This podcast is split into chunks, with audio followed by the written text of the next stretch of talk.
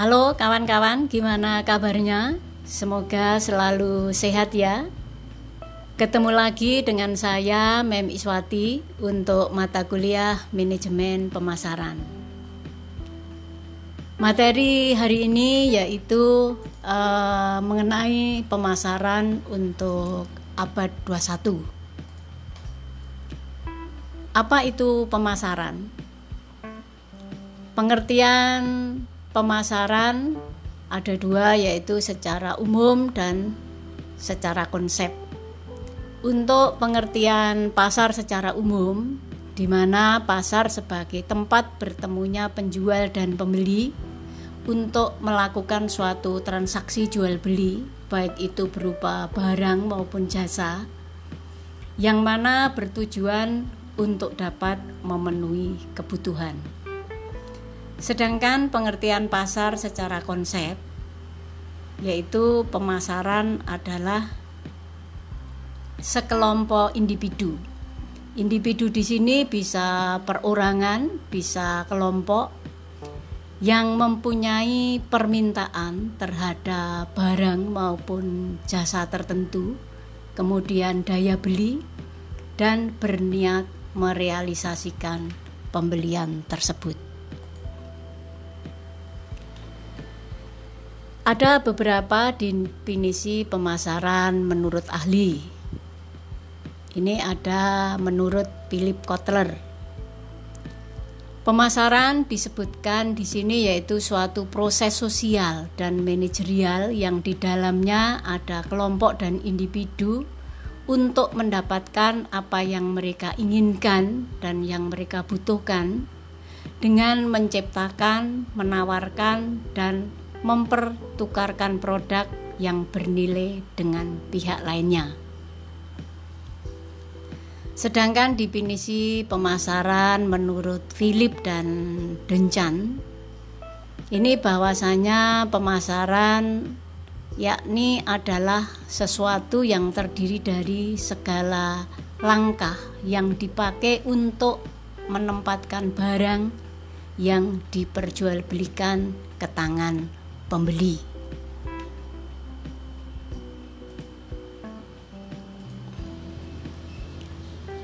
Mengapa pemasaran itu sangat penting? Uh, pemasaran bagi pengusaha merupakan suatu kegiatan yang terpenting karena di dalam kehidupan perusahaan sebagai usahanya untuk mencapai suatu tujuan, mengembangkan usaha, mendapatkan laba, serta mempertahankan kelangsungan hidup perusahaan itu sendiri. Sedangkan pemasaran itu penting di sini bagi pelanggan karena pertama uh, untuk mengetahui berbagai informasi dan referensi mengenai suatu produk maupun perusahaan melalui komunikasi pemasaran yang dilakukan. Selain itu juga penting atas sebuah informasi, penyampaian nilai dan hubungan yang baik dengan suatu perusahaan. Itu tadi mengapa pemasaran itu penting, baik dari sisi pengusaha maupun dari sisi pelanggan. Bagaimana syarat-syarat terjadinya pasar? Pertama, sudah tentu sebagai tempat untuk berniaga atau berjual beli. Kemudian harus ada barang dan juga jasa yang diperdagangkan, ada penjual, ada pembeli, juga ada hubungan transaksi jual beli. Lantas, tipe entitas atau barang apa yang bisa dipasarkan? Bisa berupa jasa, barang, acara, pengalaman, orang, tempat, properti, organisasi, informasi, maupun gagasan. Itu tipe-tipe uh, suatu entitas atau barang yang bisa dipasarkan. Kemudian tujuan daripada terbentuknya pasar ini memudahkan konsumen mendapatkan barang dan jasa tertentu yang dibutuhkan. Kemudian memudahkan produsen menjual hasil produksinya. Selain itu juga meningkatkan perekonomian dan memfasilitasi masyarakat. Jenis-jenis pasar. Ini ada pasar persaingan sempurna, ada pasar monopoli, ada pasar persaingan monopolistik, ada pasar oligopoli. Baik teman-teman, eh, kita bahas satu persatu. Untuk pasar persaingan sempurna, ini struktur pasar atau industri di mana terdapat banyak penjual dan pembeli. Setiap penjual dan pembeli tidak dapat mempengaruhi keadaan pasar. Sedangkan pasar monopoli ini adalah suatu bentuk interaksi antara permintaan dan penawaran di mana hanya ada satu penjual yang berhadapan dengan banyak pembeli. Sedangkan pasar persaingan monopolistik ini suatu bentuk interaksi yang sama antara permintaan dan penawaran, di mana terdapat sejumlah besar penjual yang menawarkan barang yang sama, tetapi berbeda model atau coraknya. Sedangkan untuk pasar oligopoli ini suatu bentuk interaksi permintaan dan penawaran yang mana terdapat beberapa penjual atau produsen yang menguasai seluruh permintaan pasar. Itu tadi teman-teman jenis-jenis daripada pasar. Kemudian bagaimana konsep suatu pemasaran? Konsep pemasaran ini merupakan kunci untuk mencapai tujuan organisasi yang terdiri dari penentuan kebutuhan dan keinginan pasar sasaran, serta memberikan kepuasan yang diharapkan secara lebih efektif dan efisien dibandingkan para pesaing. Sedangkan dalam pemasaran ini terdapat enam konsep yang merupakan dasar pelaksanaan kegiatan pemasaran suatu organisasi yaitu ada konsep produksi, konsep produk, konsep penjualan, konsep pemasaran, konsep pemasaran sosial, dan konsep pemasaran global.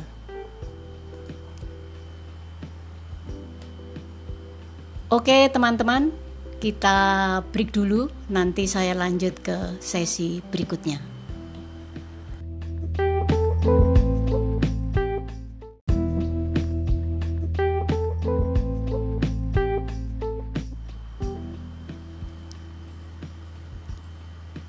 Oke, teman-teman, kita lanjutkan kembali.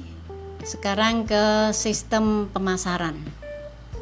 Sistem pemasaran ini merupakan kumpulan lembaga-lembaga yang melakukan tugas pemasaran, baik itu berupa barang, jasa, ide, orang, dan faktor-faktor lingkungan yang saling memberikan pengaruh dan juga membentuk serta mempengaruhi hubungan perusahaan dengan pasarnya.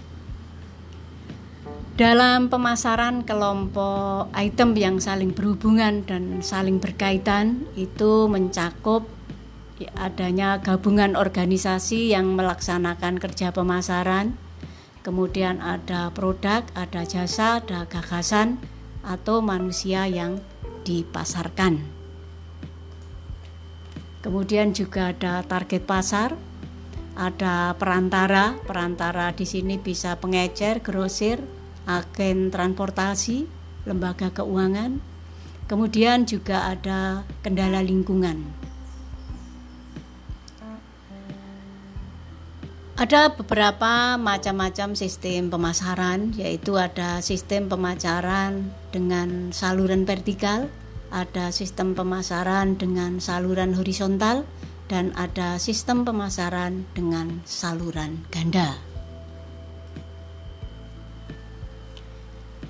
Bagaimana sebuah lingkungan daripada sistem pemasaran ini adalah uh, lingkungan perusahaan yang terdiri dari pelaku dan kekuatan di luar pemasaran yang mempengaruhi kemajuan manajemen pemasaran untuk membangun dan mempertahankan hubungan yang berhasil dengan pelanggan sasaran.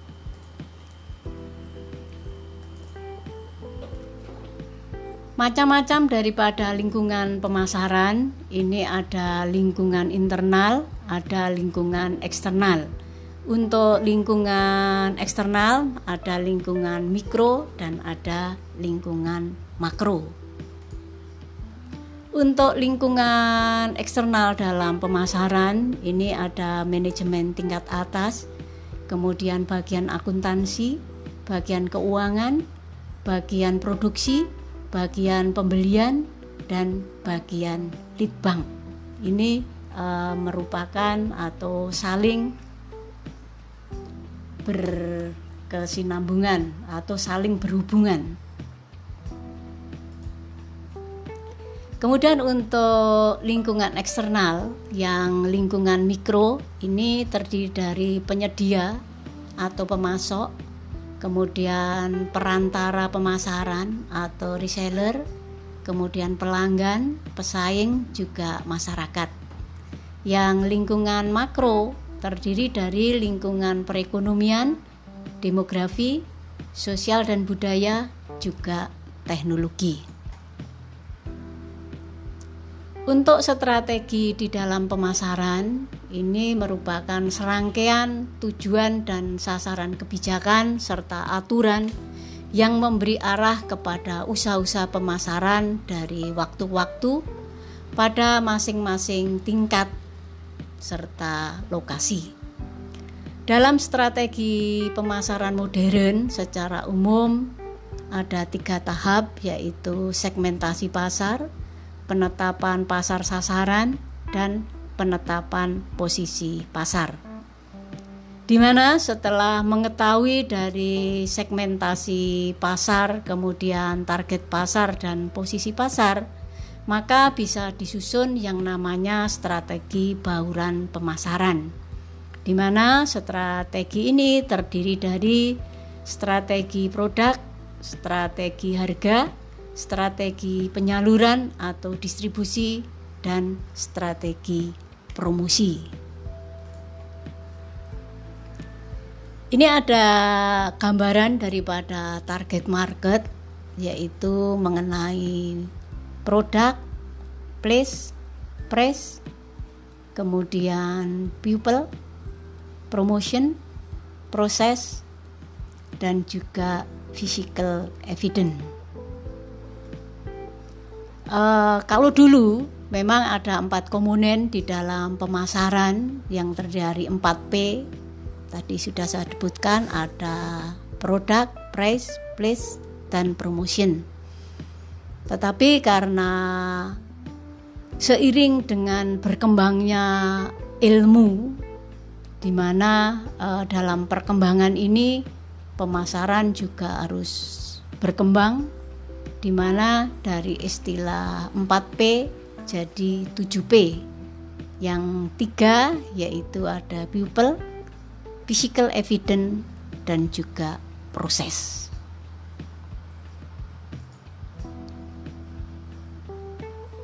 Oke, teman-teman. Itu tadi uh, masalah atau materi mata kuliah pemasaran hari ini. Terima kasih buat kebersamaan kita semua dan saya akhiri. Tetap semangat dan selalu jaga kesehatan.